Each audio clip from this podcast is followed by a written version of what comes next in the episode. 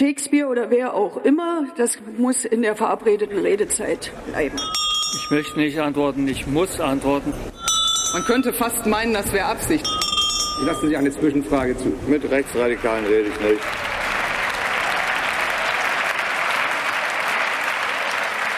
Guten Tag, herzlich willkommen zum Bundestalk, dem Politik-Podcast der Taz.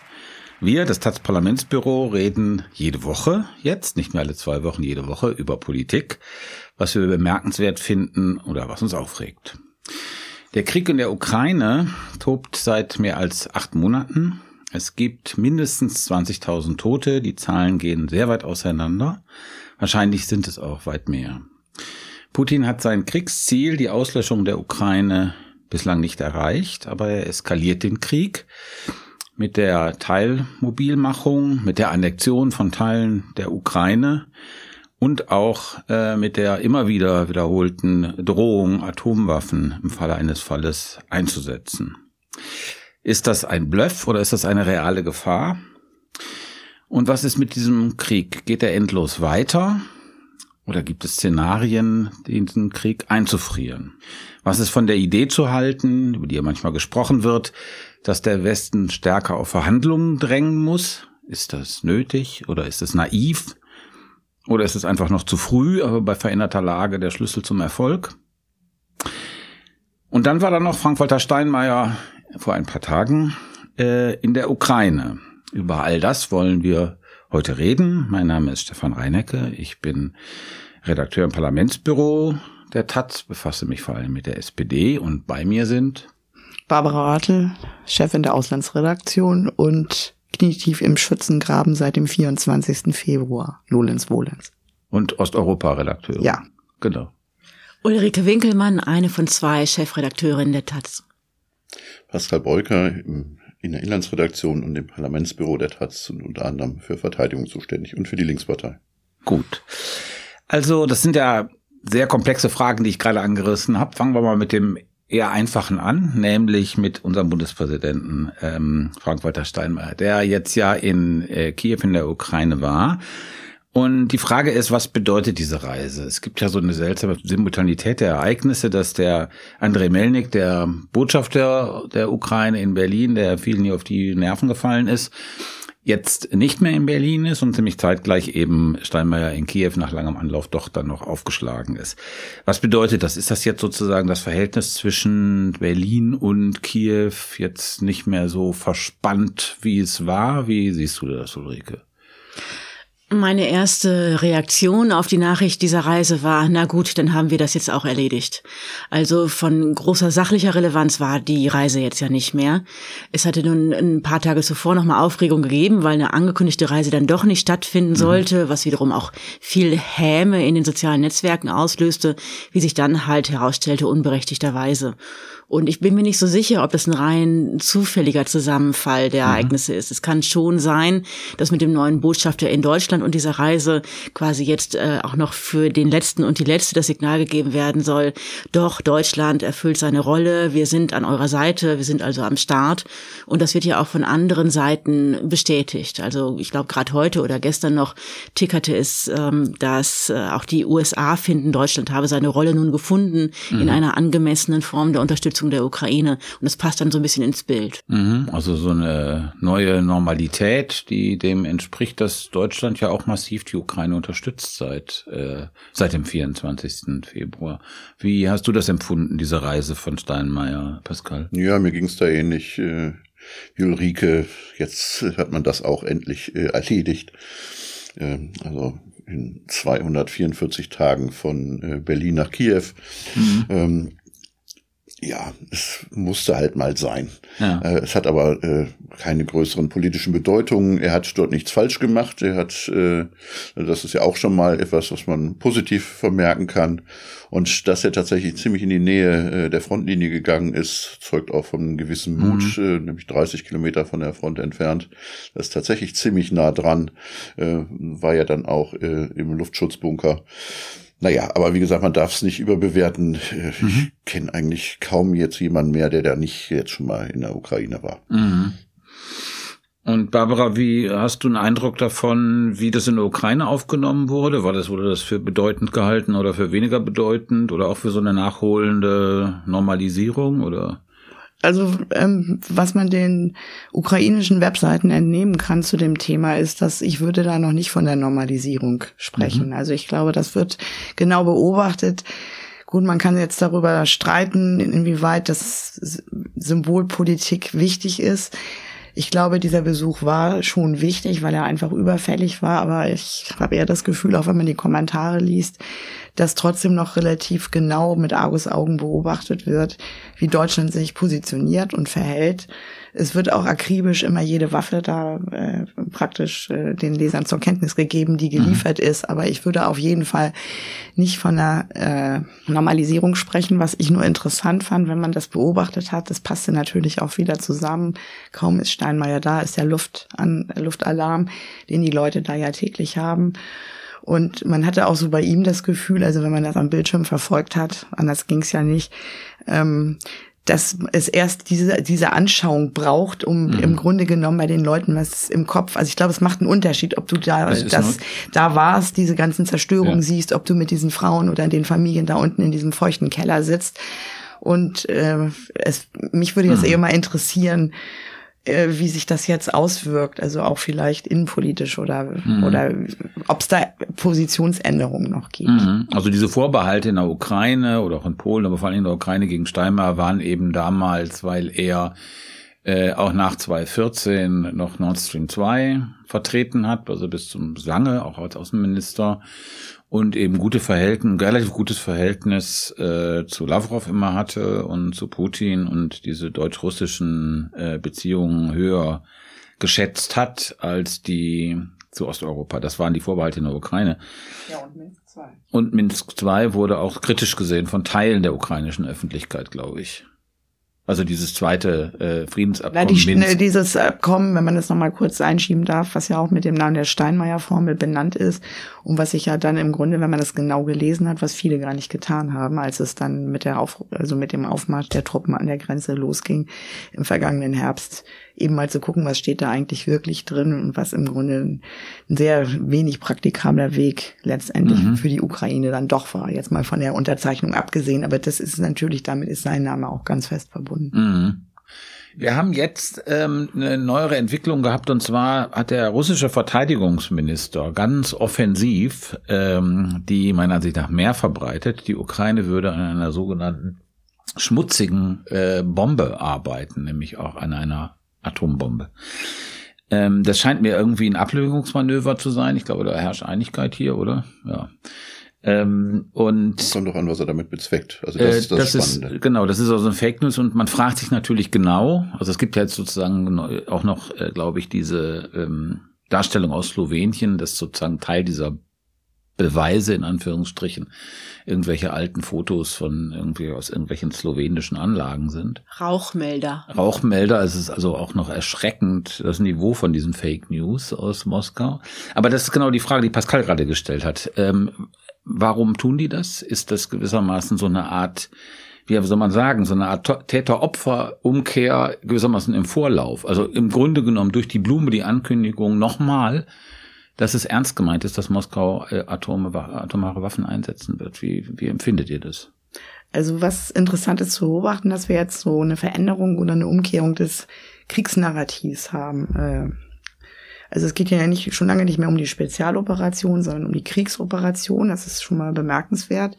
Und jetzt geht es praktisch, es ist auch von Denazifizierung oder Entnazifizierung und so weiter keine Rede mehr. Du hattest ja eingangs gesagt, das mhm. Land auslöschen. Das, glaube ich, ist immer noch im Grunde das Ziel. Aber was wir jetzt sehen, ist diesen, jetzt geht es um Antiterrorismuskampf und da natürlich im Grunde die Ukraine jetzt also schon. Also in als, der russischen. Genau, da äh, die Ukraine, das, da schreibt sich das ein, mhm.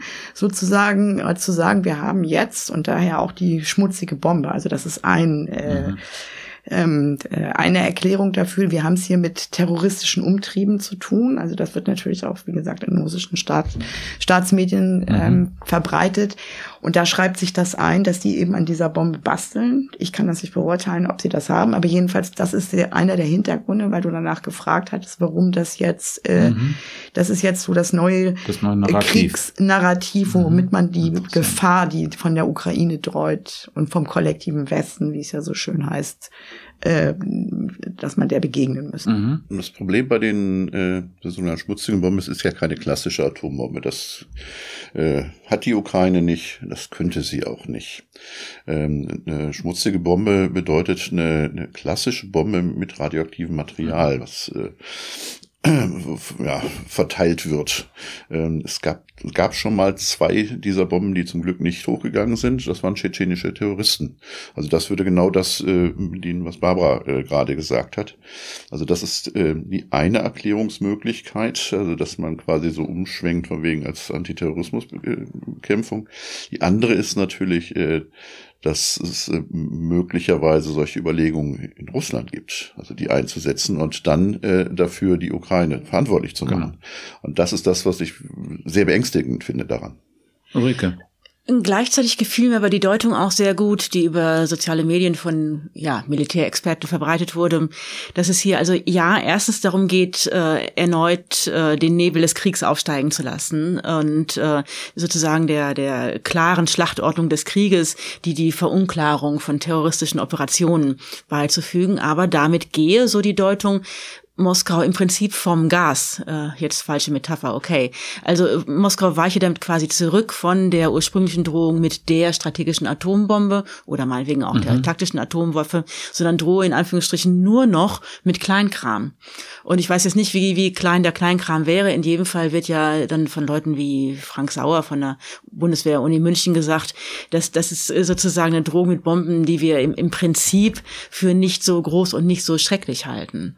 Und und äh, dass das könnte es auch ein Manöver sein, schon mal äh, sich auf eine bestimmte Weise strategische Rückzugspfade zu bahnen. Ja, aber das ist eine Argumentation, die mir jetzt überhaupt nicht einleuchtet, weil es ist nicht so, dass Russland damit gedroht hat, eine äh, schmutzige Bombe einzusetzen, sondern sie haben gesagt, die Ukraine würde das.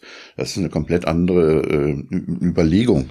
Ähm, und dann, äh, wie gesagt, es gibt halt zwei Varianten. Entweder rechtfertigt das stärkere Gegenmaßnahmen oder äh, es bedeutet, dass man selber sowas plant, um das der Ukraine äh, zuzuschieben. Das kann aber ganz fatale Folgen haben. Das ist natürlich so, so eine äh, schmutzige Bombe hätte nicht die Folge äh, einer klassischen Atombombe, aber mhm. trotzdem wäre ein Gebiet äh, und werden viele Menschen damit verseucht. Da darf man sich nichts vormachen. Mhm, ist richtig. Wie seht ihr denn, ich meine, das begleitet uns ja im Grunde schon seit äh, Kriegsbeginn. Diese äh, äh, schon, also ganz am Anfang hat Putin damit, äh, äh, was vollkommen ungewöhnlich ist, was es auch im im Kalten Krieg nie gab, also offensiv den Einsatz von Atomwaffen anzukündigen oder damit zu drohen, das war wirklich was Neues. Ähm, wie, für wie wahrscheinlich haltet ihr das denn? Also ähm, wenn ich das richtig verstanden habe, haben die Amis, also haben die USA in Moskau ja signalisiert, falls sowas passieren würde. Es gab das ja mehrfach im russischen Fernsehen, wenn ich das richtig sehe, ist das, passiert das jeden zweiten Tag, irgend so eine atomare Auslöschungsfantasie, die man im Westen da angedeihen lässt. Und die USA haben, glaube ich, den äh, über Backchannels äh, Moskau signalisiert, dass das ernste Konsequenzen hätte, nämlich einen konventionellen Einsatz gegen russisches Militär in der Ukraine was eine wirkliche Eskala extreme Eskalation wäre, es wäre im Grunde ein Krieg NATO gegen Russland, den man dann hätte. Aber wie seht ihr diese äh, Atomkriegsdrohung? Ist das ein Bluff? Ist das Psychologie? Ist das vielleicht doch gefährlich? Barbara? Ja, das ist irgendwie die Gretchenfrage. Also ja. ähm, da gibt's banale Erklärungsversuche. Man kennt sie ja verschiedene, also einerseits ernst nehmen versus im Grunde das, äh, das Spaltungsprinzip, also praktisch mit den Ängsten der Leute irgendwie äh, zu spielen. Also mir leuchtet schon diese Theorie ein, zu sagen, es hätte genug Momente gegeben, wo man das schon hätte tun können. Also was ist die qualitative Änderung? Es sei denn, aber da kommen wir ja noch drauf, dass mhm. dieser Krieg im Grunde, dass sich da erstmal nicht richtig was bewegt im Feld oder also minimal. Aber was, was macht den Unterschied?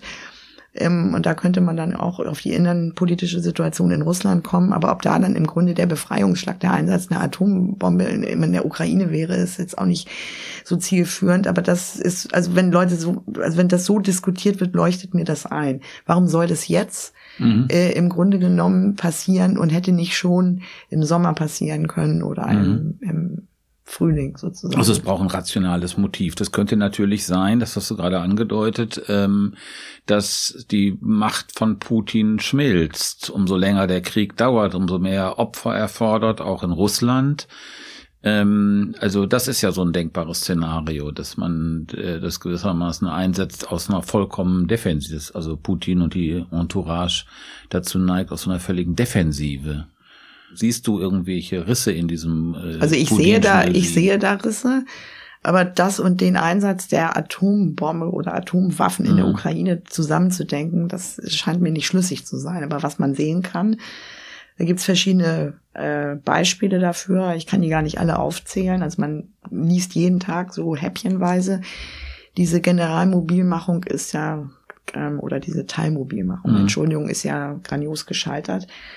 Heute wurde in der, äh, gab es vom äh, Föderationsrat, also der zweiten Parlamentskammer, den Vorschlag, dass man alle russischen Männer, die äh, geflogen, also die, äh, sich der Teilmobilmachung vom 21. September durch Flucht, sei es nach Kasachstan, nach Georgien, wohin auch immer, entzogen haben, als äh, ausländische Agenten labelt, weil sie ja nur das deshalb getan haben, weil sie unter ausländischem Einfluss stünden. Das heißt, dann ist denen ist der Weg also jetzt eigentlich nach Hause verstärkt, was ja auch noch andere äh, Fragen aufwirft.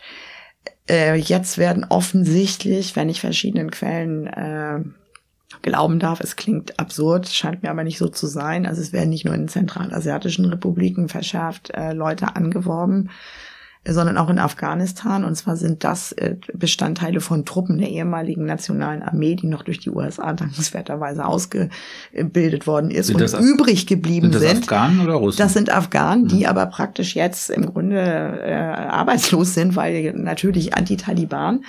Da sind jetzt Emissäre unterwegs, die diesen Leuten ziemlich hohe Summen anbieten, um praktisch zu ihnen zu stoßen. Und das mhm. Dritte ist, also was ein bisschen zeigt, äh, äh, also was auch der Zustand ist, ähm, dass äh, im Grunde genommen eigentlich die diese personellen Ressourcen sind erschöpft. So und dass es auch gärt in den Ost, äh, in den östlichen oder fernöstlichen Regionen Stichwort Baschkirien, Buryaten, das sind ja die meisten Toten sozusagen, die äh, auch zu beklagen sind und dass das auch nicht mehr zu verstecken ist, die Verluste. Mhm. Du hattest vorhin Zahlen genannt, man kennt sie nicht, aber sie sind satt im fünfstelligen Bereich. Und das ist natürlich plus, dass du eigentlich im Grunde genommen keine Fortschritte vorweisen kannst. Und da weiß ich nicht, ob man einen Einsatz einer Atombombe dazu zählen würde, was es immer schwieriger macht, diesen Krieg zu vermitteln, weil ja, ja auch Grenzregionen russische äh, Grenzregionen in Mitleidenschaft gezogen mhm. sind. Also das ist das letzte Aufgebot, so scheint es mir zu also sein, was da sind, jetzt äh, mobilisiert wird. Das sind sozusagen diese prekären Faktoren, die, die du in Russland siehst. Und ähm, genau, aber kommen wir vielleicht nochmal zurück zu dieser Frage mit der, mit der Atomwaffe und dem, wie wahrscheinlich sowas ist. Wie siehst du das, äh, Ulrike?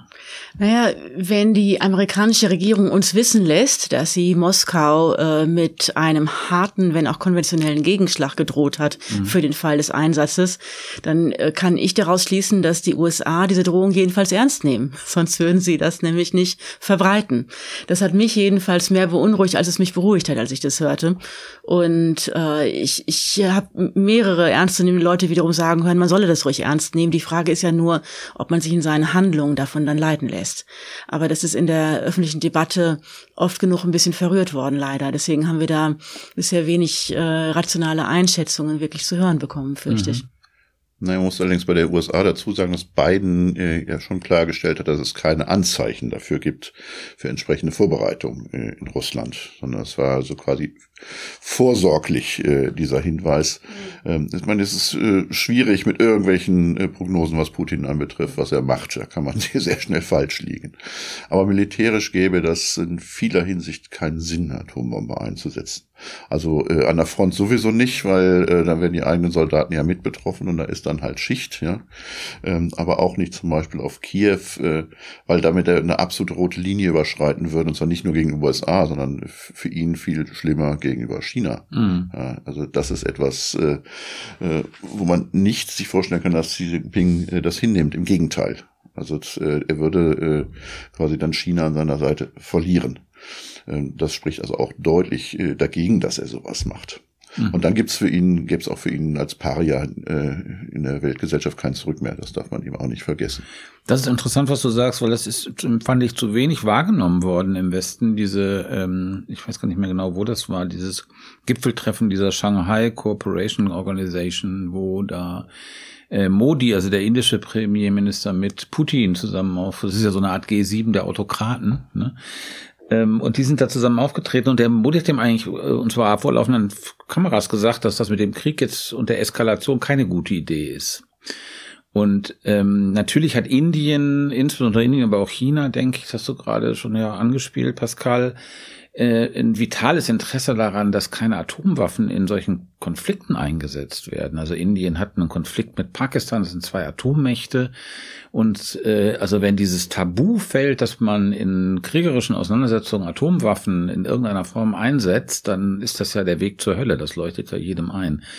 Und das glaube ich auch, dass das ein Faktor ist, der das stabilisiert. Also, bin mir nicht sicher, wie deutlich ich das von China gehört habe. Von Indien ja, gestern mhm. zuletzt wieder.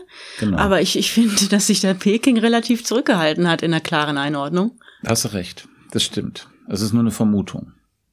Ja, aber es ist schon auffällig, dass sie im Weltsicherheitsrat sich stets enthalten. Ja, mhm. Also sie sind dort nicht äh, äh, auf der Seite äh, Russlands und es ist so, dass sie zwar äh, Freundschaftsbekundungen machen, sich aber an die Sanktionen halten. Ja, alles Mögliche nicht an Russland liefern. Also, also das muss man schon sehr genau wahrnehmen. Das ist sehr interessant, die äh, chinesische Linie. Mhm ähm, wo du gerade Sanktionen erwähnst, wie wenn man so ein bisschen das, den, den Rahmen noch ein bisschen größer steckt und sagt, also das ist ja die Politik des Westens mit Sanktionen, und zwar sehr harten Sanktionen, versuchen Russland zu isolieren. Plus, das wie Biden es ja formuliert hat, also man unterstützt die Ukraine so, dass die Ukraine den Krieg nicht verliert stattet sie aber auch nicht mit Waffen aus, die eine Eskalationsgefahr dieses Krieges äh, bedeuten würde. Auf diesem schmalen Grad bewegt sich das. Das hat Biden ja sehr offensiv ein paar Mal gesagt, dass das die Politik des Westens ist. Und das ist, glaube ich, auch richtig beschrieben, die Politik des Westens der letzten acht Monate. Wie seht ihr das? Ist diese Strategie nach acht Monaten erfolgreich? Ich fand es irritierend, in diesen Tagen nur noch so wenig zu lesen. Also weder von Fortschritten der Ukraine noch Russlands. Es ist natürlich als Thema insgesamt ein klein wenig aus den Nachrichten herausgedrängt worden, durch das, was im Iran passiert, etc. Wir, wir ähm, haben ja in Europa auch mehrere Regierungen, entweder in Turbulenzen oder im, im permanenten Durchwechsel. Man, man ähm, hört deswegen vermutlich auch wenig äh, von, von Gehalt von europäischen Regierungsspitzen. Aber ähm, es gibt zurzeit, finde ich, kaum ein klares Bild. Übrigens auch nicht dazu, wie die Sanktionen in Russland wirken.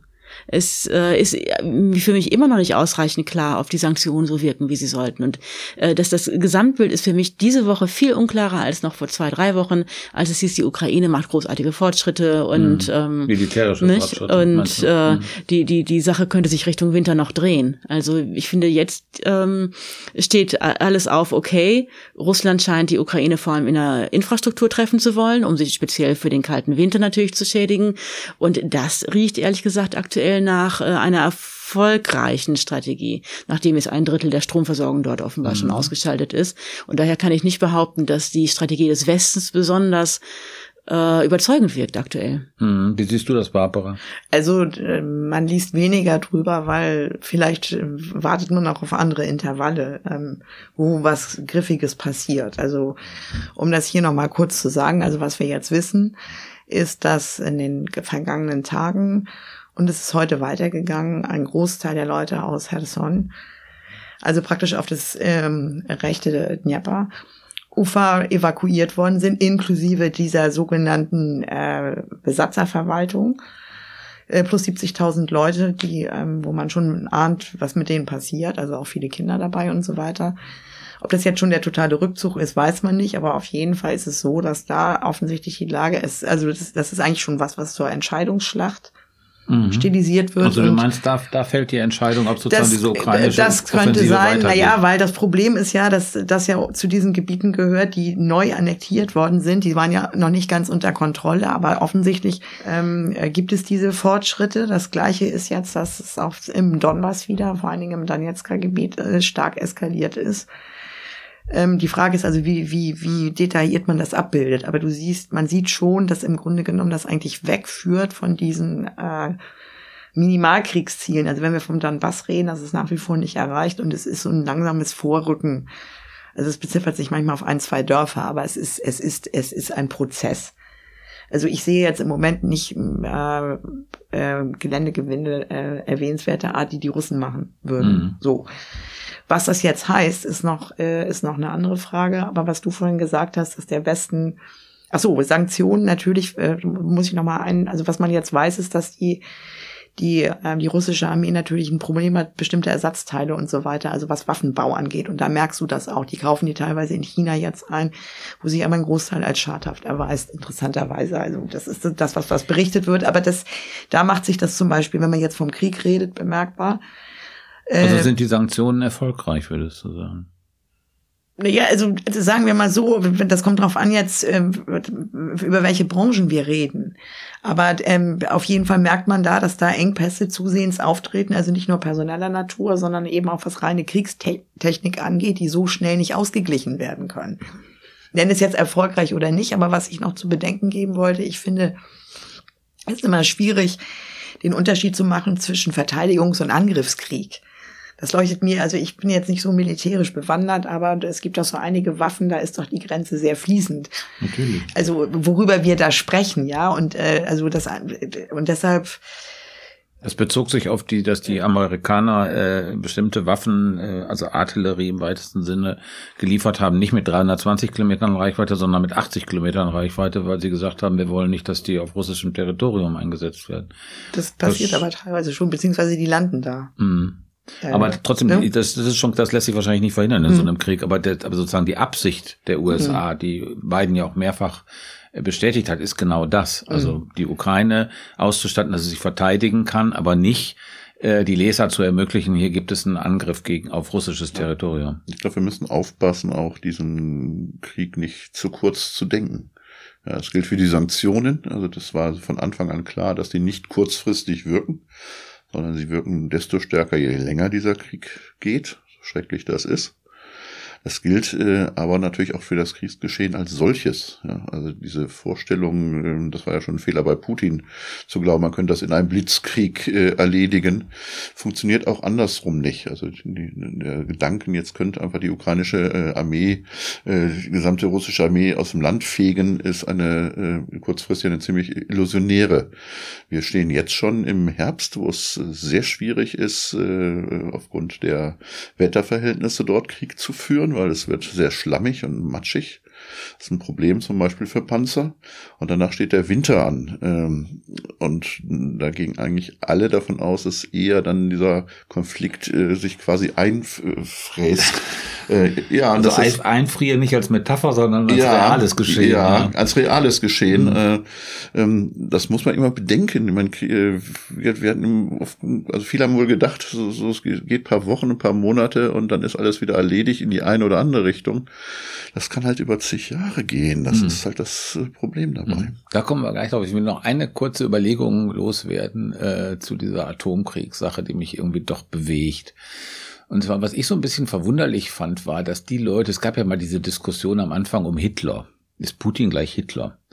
Da gab es so eine Fraktion, die das stark gemacht hat. Es gab ja auch dieses, äh, ne, in Osteuropa Putler, also diese, ne, also das ist wie Hitler.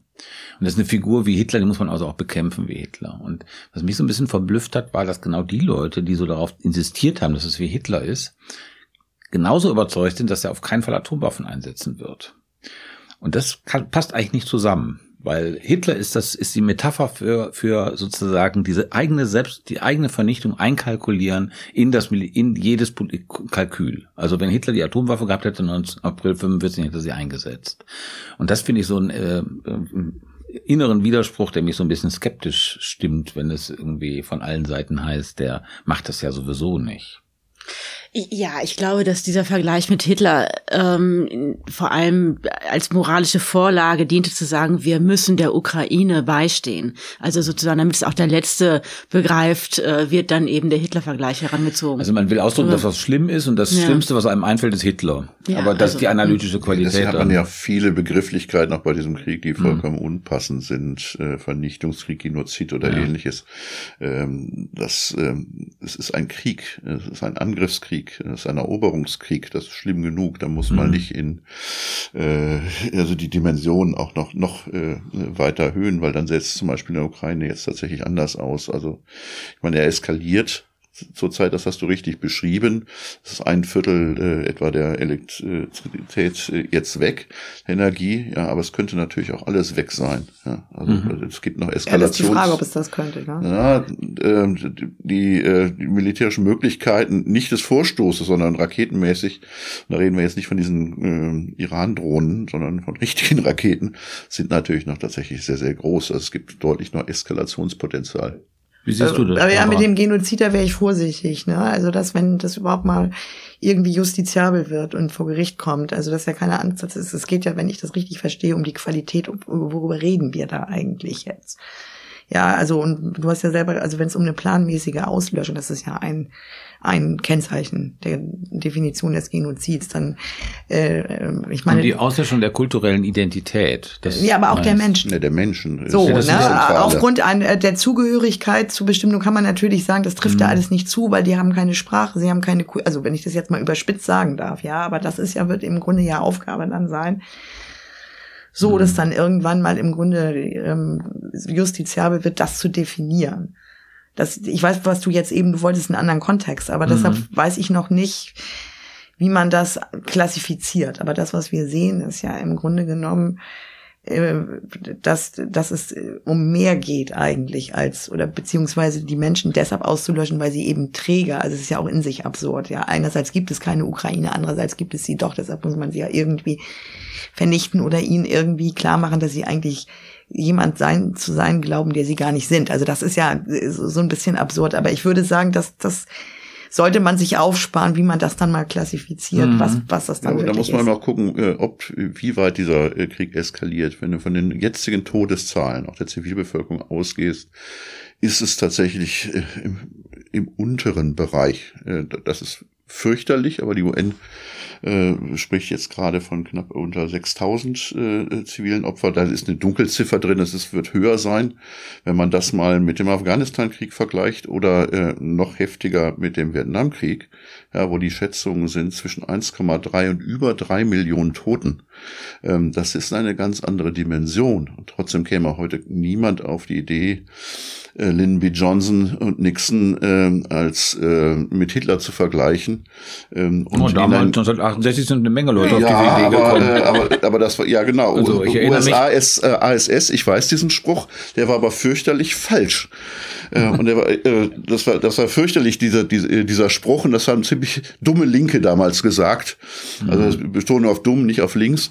Ähm, Eben, das, deswegen sollte man da vorsichtiger sein mit solchen Einschätzungen darauf. Das ich ist, glaube ich, äh, äh, klar. Also da sind wir auch, sind wir uns, glaube ich, auch einig. Diese Frage mit dem Genozid und kulturelle Identität und das ist, glaube ich, wirklich schwierig. Wenn ich das richtig sehe, Barbara, korrigier mich, ist das Russ das Bild der russischen Propaganda, dass das eigentlich Russen sind oder so eine Art Kleinrussen. Ja, so werden sie auch genannt. Kleinrussen. Also Ja. im Grunde genommen so ein Verhältnis, wie es in der Türkei zu den Kurden ich gibt. glaube, die nannte man dort äh, nennen, Bergtürken. Berg, ja. Ja. Also im Grunde genommen sozusagen so eine zweite Klasse äh, Ethnie, die aber sozusagen zu uns gehört. Das ist so das russische Bild, oder habe ich da was falsch verstanden? Nee, da hast du nichts falsch verstanden. Aber das Problem ist, warum die Ukraine so ein neuralgischer Punkt ist. Anders Mhm. als, also es ist relativ evident, dass ähm, Georgien zum Beispiel die Russen nur peripher interessiert. Allenfalls als, als ein Gebiet, wo man einfach einen Fuß drin hat und vielleicht einen Mehrzugang hat. Aber natürlich reklamieren die äh, äh, Russen ob der Kiewer Rus was aber auch unterschiedliche historische Deutung hat, das als Wiege des Russentums. Und Mhm. äh, wenn man diese Geschichte sich durchliest,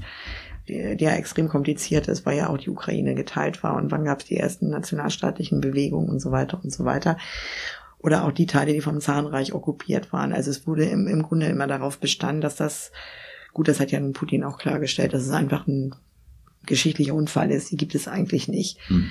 Und es gibt ja auch Leute, die nach wie vor behaupten, die ukrainische Sprache existiere nicht, das sei ein bäuerlicher Dialekt. Also es ist jetzt kein Witz, das kann man nachlesen. So. Aber in Kiewer Russ ist doch auch richtig, dass sie auch äh, Kiew als Hauptstadt, also als diese Stadt für was sehr Besonderes Ja, halten. genau, das ist, äh, das ist, das wäre jetzt ein länglicher historischer Dis Diskurs, aber das gilt ja so im, im Grunde genommen, wo die ersten Schriftstücke gefunden worden sind, Nestor Chronik und so weiter. Hinweis- also, aber das, äh, das Hinweis- wird, ne, deshalb ist es so ein neuralgischer Punkt und es ist natürlich der wichtigste Staat dieser slawischen Trinität auch und äh, Ich wollte so. nur diesen Hinweis machen mit Kiew. Äh, das spricht dann deutlich dagegen, dass äh, Putin eine Atombombe auf Kiew wirft. Mhm. Stimmt. Also äh, machen wir das mal, mal, machen wir mal einen Strich unter dieser Atomwaffen-Debatte, äh, Debatte, die wir jetzt ja auch äh, länglich geführt haben. Und äh, Pascal, du hast gerade gesagt, ja, das ist bestimmt richtig. Also diese, es ist eine Illusion, falls es Leute geglaubt haben, dass dieser Krieg schnell vorbeigeht. Was man ja jetzt sieht, ist so ein bisschen so eine Verwandlung in so einen Stellungskrieg.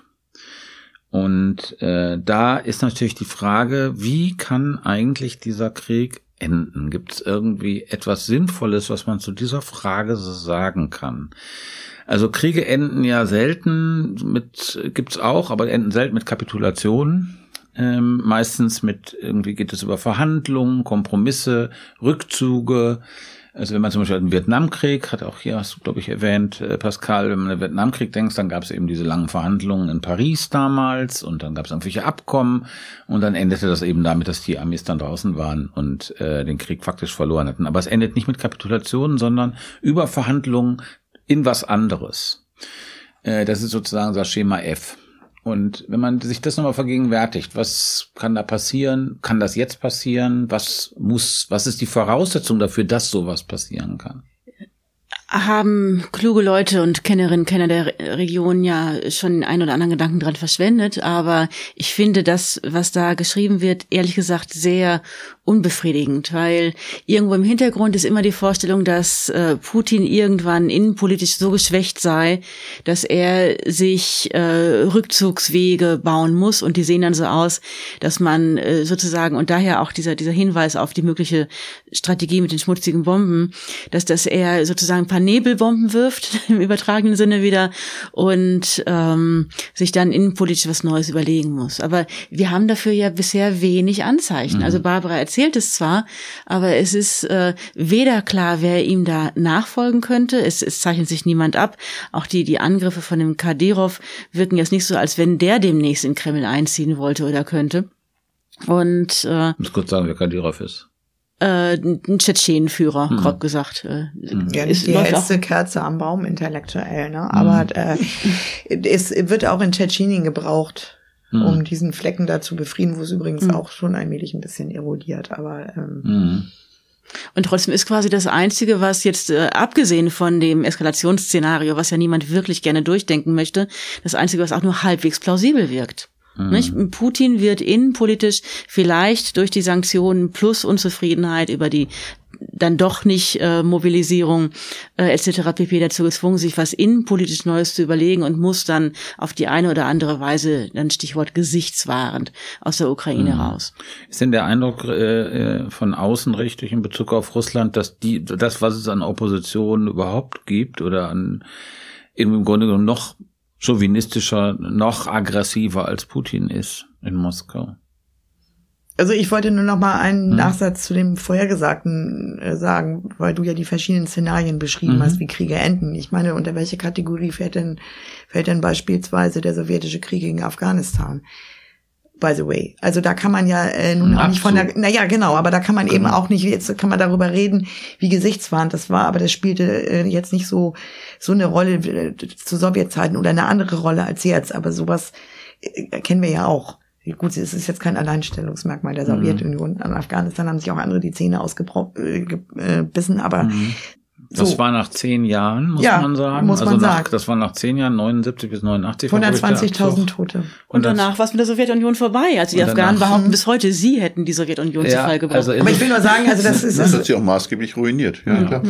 Und es war äh, Gorbatschow, der das, äh, den Krieg quasi geerbt hat und dann eben gesehen hat. Die Ausweglosigkeit erkannt. Die Ausweglosigkeit und dann äh, im Grunde genommen den Abzug befohlen. Das hast du recht, das ist noch ein anderes Modell. Aber so, aber nochmal zu deiner Frage jetzt, ähm, Opposition. Die Frage ist ja, wen ja. sehen wir als Opposition? Also was man, ähm, was man, es werden ja immer verschiedene Menschen gehandelt im Umfeld des Kreml, äh, die da potenziell Ansprechpartner ähm, sein könnten für eine Nach-Putin-Zeit. Das ist auch, sind auch keine rosigen Aussichten.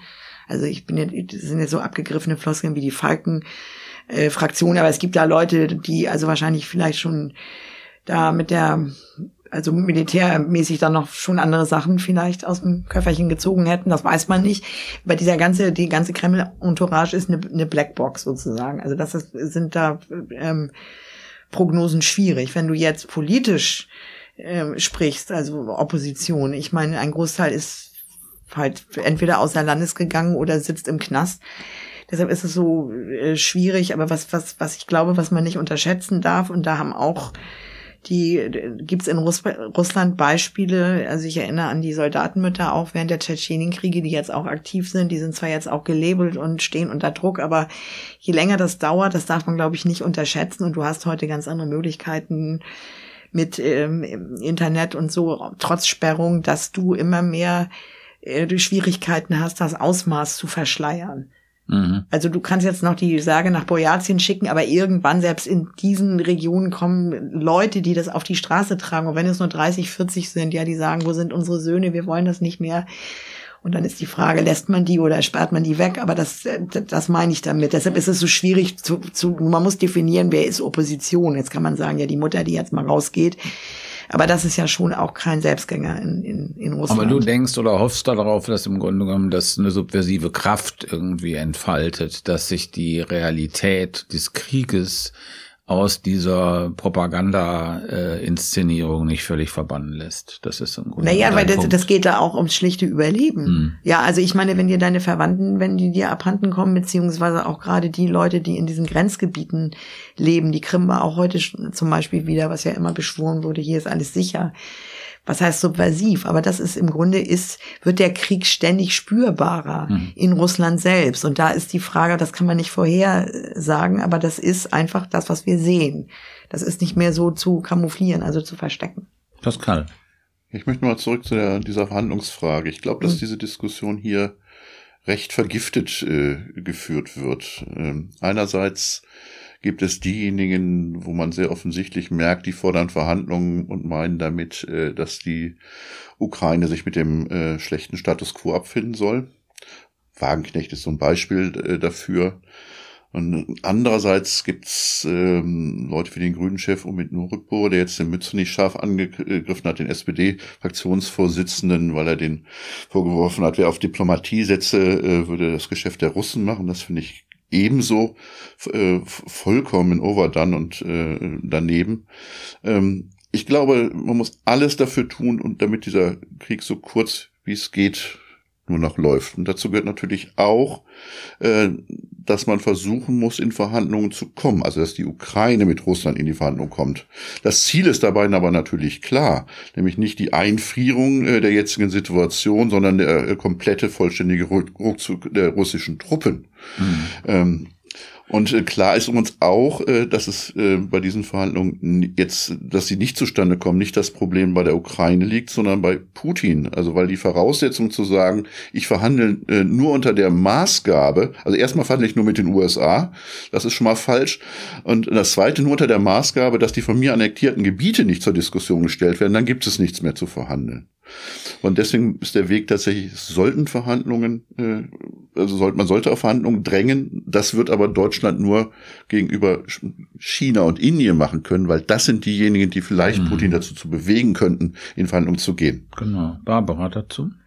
Ja, also das ist da genau der Knackpunkt. Also alles, was man jetzt sieht, das war ja leider auch eine komplette Ente mit dem Präsidenten gestern von Guinea-Bissau, der angeblich ein Angebot im Koffer hatte, was sich leider als Irrtum herausgestellt hat. Also im, im Grunde ist das Einzige, was du hörst, nach wie vor, äh, das verhandelt wird zu unseren Bedingungen, wobei ich mir gar nicht sicher bin, dass da nicht schon Leute im Gespräch sind auf einer niederen Ebene. Aber wenn man, ich will nur eins nochmal in, ähm, in Erinnerung rufen. Es gab Zeiten, relativ früh nach Kriegsbeginn, wenn man jetzt äh, Zelensky Glauben schenken darf, wo im Grunde genommen die Frage der Krim zum Beispiel erstmal eingefroren war. Also das war, das war, ich referiere jetzt nur, was das Angebot war. Es war von 15 Jahren die Rede. Da ist jetzt gar nicht mehr die Rede davon. Es gibt jetzt sogar Leute, die von der kompletten Entmilitarisierung Russlands reden. Das heißt also, dass das Window of Opportunity nicht gerade größer geworden ist. Und deshalb weiß ich immer nicht, ich finde auch, dass Pascal recht hat, dass das sehr vergiftet geführt wird. Aber die Leute, die eben für Verhandlungen sind, da fehlt mir immer, äh, die klare Aussage darüber. Dann kommt immer der Satz, ja, wir dürfen ja nicht anstelle und die Ukrainer müssen entscheiden. Das bringt mich aber auch nicht weiter. Wer spricht mit wem und worüber eigentlich? Mhm. Und da ist es dann eigentlich meistens immer zu Ende. Ich glaube, man muss ähm, kurz sich nochmal ins Bewusstsein rufen, dass die Annexion dieser Gebiete natürlich bedeutete keine Verhandlungen. Das war, das, das war der Sinn dieser Annexion. Von, von Gebieten, die, die Russen, das russische Militär ja gar nicht kontrolliert. Und auf der anderen Seite, wenn ich das richtig sehe, gibt es ja ein Dekret von Zelensky, das äh, Verhandlungen mit Putin verbietet. Also, ne, da sind wir. Also wir sind sehr, also Verhandlungen sind da sehr, sehr fern und auch ferner, als sie im März waren, als es ja diese Gespräche schon mal gab mit dem 15 Jahren Krim-Modell. Äh, Pascal, du wolltest noch was dazu sagen und dann du vielleicht. Ja, andererseits ist doch sonnenklar, dass irgendwo da im Hintergrund gleichwohl Gespräche stattfinden. Es gibt Gefangenenaustausche. Es wird erkennbar weiter über die äh, Weizen- und Getreidelieferungen verhandelt. Und ähm, es, es, es gibt ja Anzeichen von Gesprächsmöglichkeiten. Und was die Leute nach außen hin verkünden, ich meine, wem genau will denn Zelensky die Verhandlung mit äh, Russland verbieten? Also jedenfalls ja mutmaßlich mal nicht seinen westlichen Verbündeten so. Und, und das sind ja Symbole. Ja, und und äh, natürlich müssen da beide Seiten jetzt, also angesichts der in der Tat total verfahrenen Lage, äh, die die äh, Verhandlungsmasse vergrößern. Aber ähm, ich, ich fürchte, wir werden einfach nicht erfahren, wer da im Hintergrund schon gerade miteinander spricht und und äh, sind dann auch nicht die ersten, äh, denen dann gesagt wird: Schönen Dank, dass ihr rechtzeitig Verhandlungen angemahnt und gefordert habt. Dank euch konnten wir uns überhaupt erst unterhalten. Also das sind einfach zwei völlig verschiedene Ebenen. Ja. So.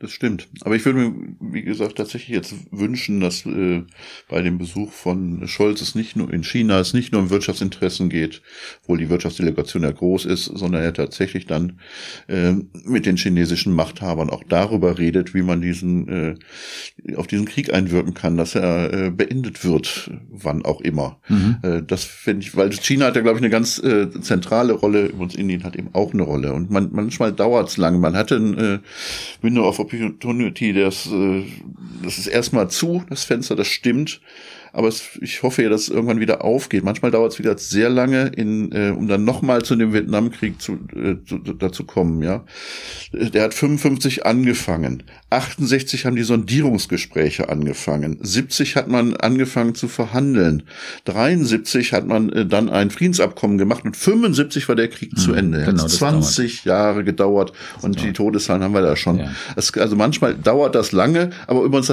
auch das ist wichtig. Womit es hat es geendet? Übrigens übrigens damals der, dieser Friedenabkommen mit dem Abzug, dem vollständigen Abzug der amerikanischen Truppen. Aber auch hm. auf innenpolitischen Druck hin. Ja, natürlich. Genau, ja, genau. Ja, ja, eben. das ist richtig. Dass der ist im Grunde genommen nicht an der Front verloren worden, also auch an der Front, aber vor allen Dingen äh, an in den USA. Ähm, zu Scholz ganz kurz, ich meine, das muss man ihm, finde ich, zugutehalten, dass er relativ schnell erkannt hat, dass äh, das ein Spielfeld dieses Krieges Indien und China sind. Also das hat er früher verstanden als viele andere und ja auch die diplomatischen Initiativen oder G7 sozusagen diese äh, ähm, sozusagen neutralen Länder in Anführungszeichen reinzunehmen. Das war schon sein Verdienst und das bestimmt recht, dass das ein Thema sein sollte wenn er in Peking ist. Ich möchte jetzt noch einer, aber mit der Bitte um, um wirklich ganz kurze Antworten. Äh, es gibt ja das, was, was Scholz jetzt diesen Marshallplan für die Ukraine genannt hat. Also es gab ja eine, eine Konferenz und es gibt Überlegungen, wie man die Ukraine wieder aufbaut. Und äh, meine Frage ist, oder mein Eindruck ist, also es gibt so einen heimlichen Deal dabei. Die USA bezahlen den Krieg und die Europäer und dann vor allen Dingen Deutschland bezahlen den Frieden. Ist das so? Weiß nicht, wie heimlich das war. Stand in der FAZ mit amerikanischen Quellen. die, Frage, die, Frage ist, die Frage ist, ob die Deutschen das schon wissen. Und äh, ja, Ursula von der Leyen jedenfalls scheint für die EU-Kommission die Signale auch schon empfangen zu haben, weil sie hat sich ja erkennbar mit den Amerikanern darüber auch gestritten, mhm. wer denn dann die Knete vergibt, wenn denn wohl auch gezahlt werde. Und äh, das sieht alles danach aus, als lief es darauf hinaus, dass die Amerikaner finden, sie hätten jetzt genug bezahlt, jetzt sind die Europäer dran. Und dann sagen die Europäer, dann wollen wir jetzt aber auch die Aufträge vergeben, in Klammern an unsere Firmen, denen wir das Russland-Geschäft ja genommen haben. Mhm. Und das ist noch nicht äh, zu Ende, die Debatte. Mhm. Ja, Ulrike hat eigentlich alles gesagt. Ähm, Übrigens, äh, wer ist diese Aufgabenverteilung, äh, muss auch nicht falsch. Also äh, ja. wenn die die europäischen Länder einem anderen europäischen Land beim Wiederaufbau helfen, ist das mhm. auch schon ganz richtig. Nein, und faktisch hatte die, die, die Aufrüstung der, der ukrainischen Armee haben ja faktisch die, die USA geleistet. Im, zu, zu ganz überwiegenden Anteil. Ja, wobei man noch sagen muss, dass da ganz viele Fragezeichen sind. Ne? Also, also das eine ist ja genau, wie setzt sich das eigentlich zusammen? Was sind die Konditionen für diese Wiederaufbauhilfe? Wann mhm. setzt die ein? Die Ukrainer haben, äh, das beweisen sie ja auch, auch im kleinen Bereich, dass sie sofort, wenn ihr Haus zerbombt ist, wieder anfangen zu bauen. Die Frage ist, wie sinnstiftend ist das, wenn das dann, also das, das, ne, das ist keine, keine Lappalie, ja. Also es werden ja auch schon Wärmekraftwerke wieder instand gesetzt und so weiter. Und das andere ist natürlich, wer monitort eigentlich, ähm, wo diese Gelder hinkommen und nach welchen Kriterien die verteilt werden, weil das ist die Frage, die ich mir gestellt habe. Du hast ja ganz unterschiedliche Schäden. Du hast Privatbesitz sozusagen. Was machst du mit diesen Leuten? Du hast staatliche Gebäudestrukturen, Infrastruktur.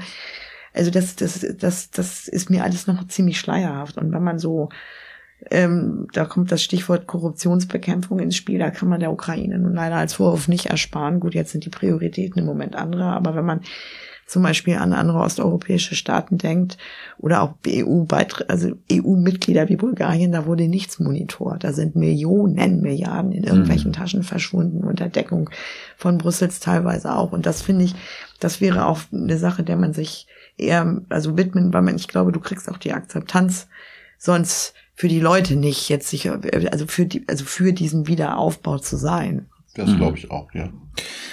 Gut, ja, vielen Dank ähm, für diese klugen Überlegungen, wie ich fand. Also natürlich die entscheidenden Fragen nicht beantwortet, aber die sind, glaube ich, im Moment nicht beantwortbar. Das war der Bundestalk. Äh, wir bedanken uns bei Nikolai Kühling für die Produktion und bei Anne Fromm für die Redaktion. Ähm, wenn ihr Fragen oder Anmerkungen habt, äh, schreibt sie uns gerne an bundestalk.taz.de. Wenn ihr geldlos werden wollt, was erfreulich wäre, äh, dann aber tatsächlich. Und bis nächste Woche. Ciao. Tschüss. Tschüss. Tschüss. Schönes Wochenende. Vielen Dank. Noch nicht Moment. So, damit ist das jetzt hoffentlich auch erledigt.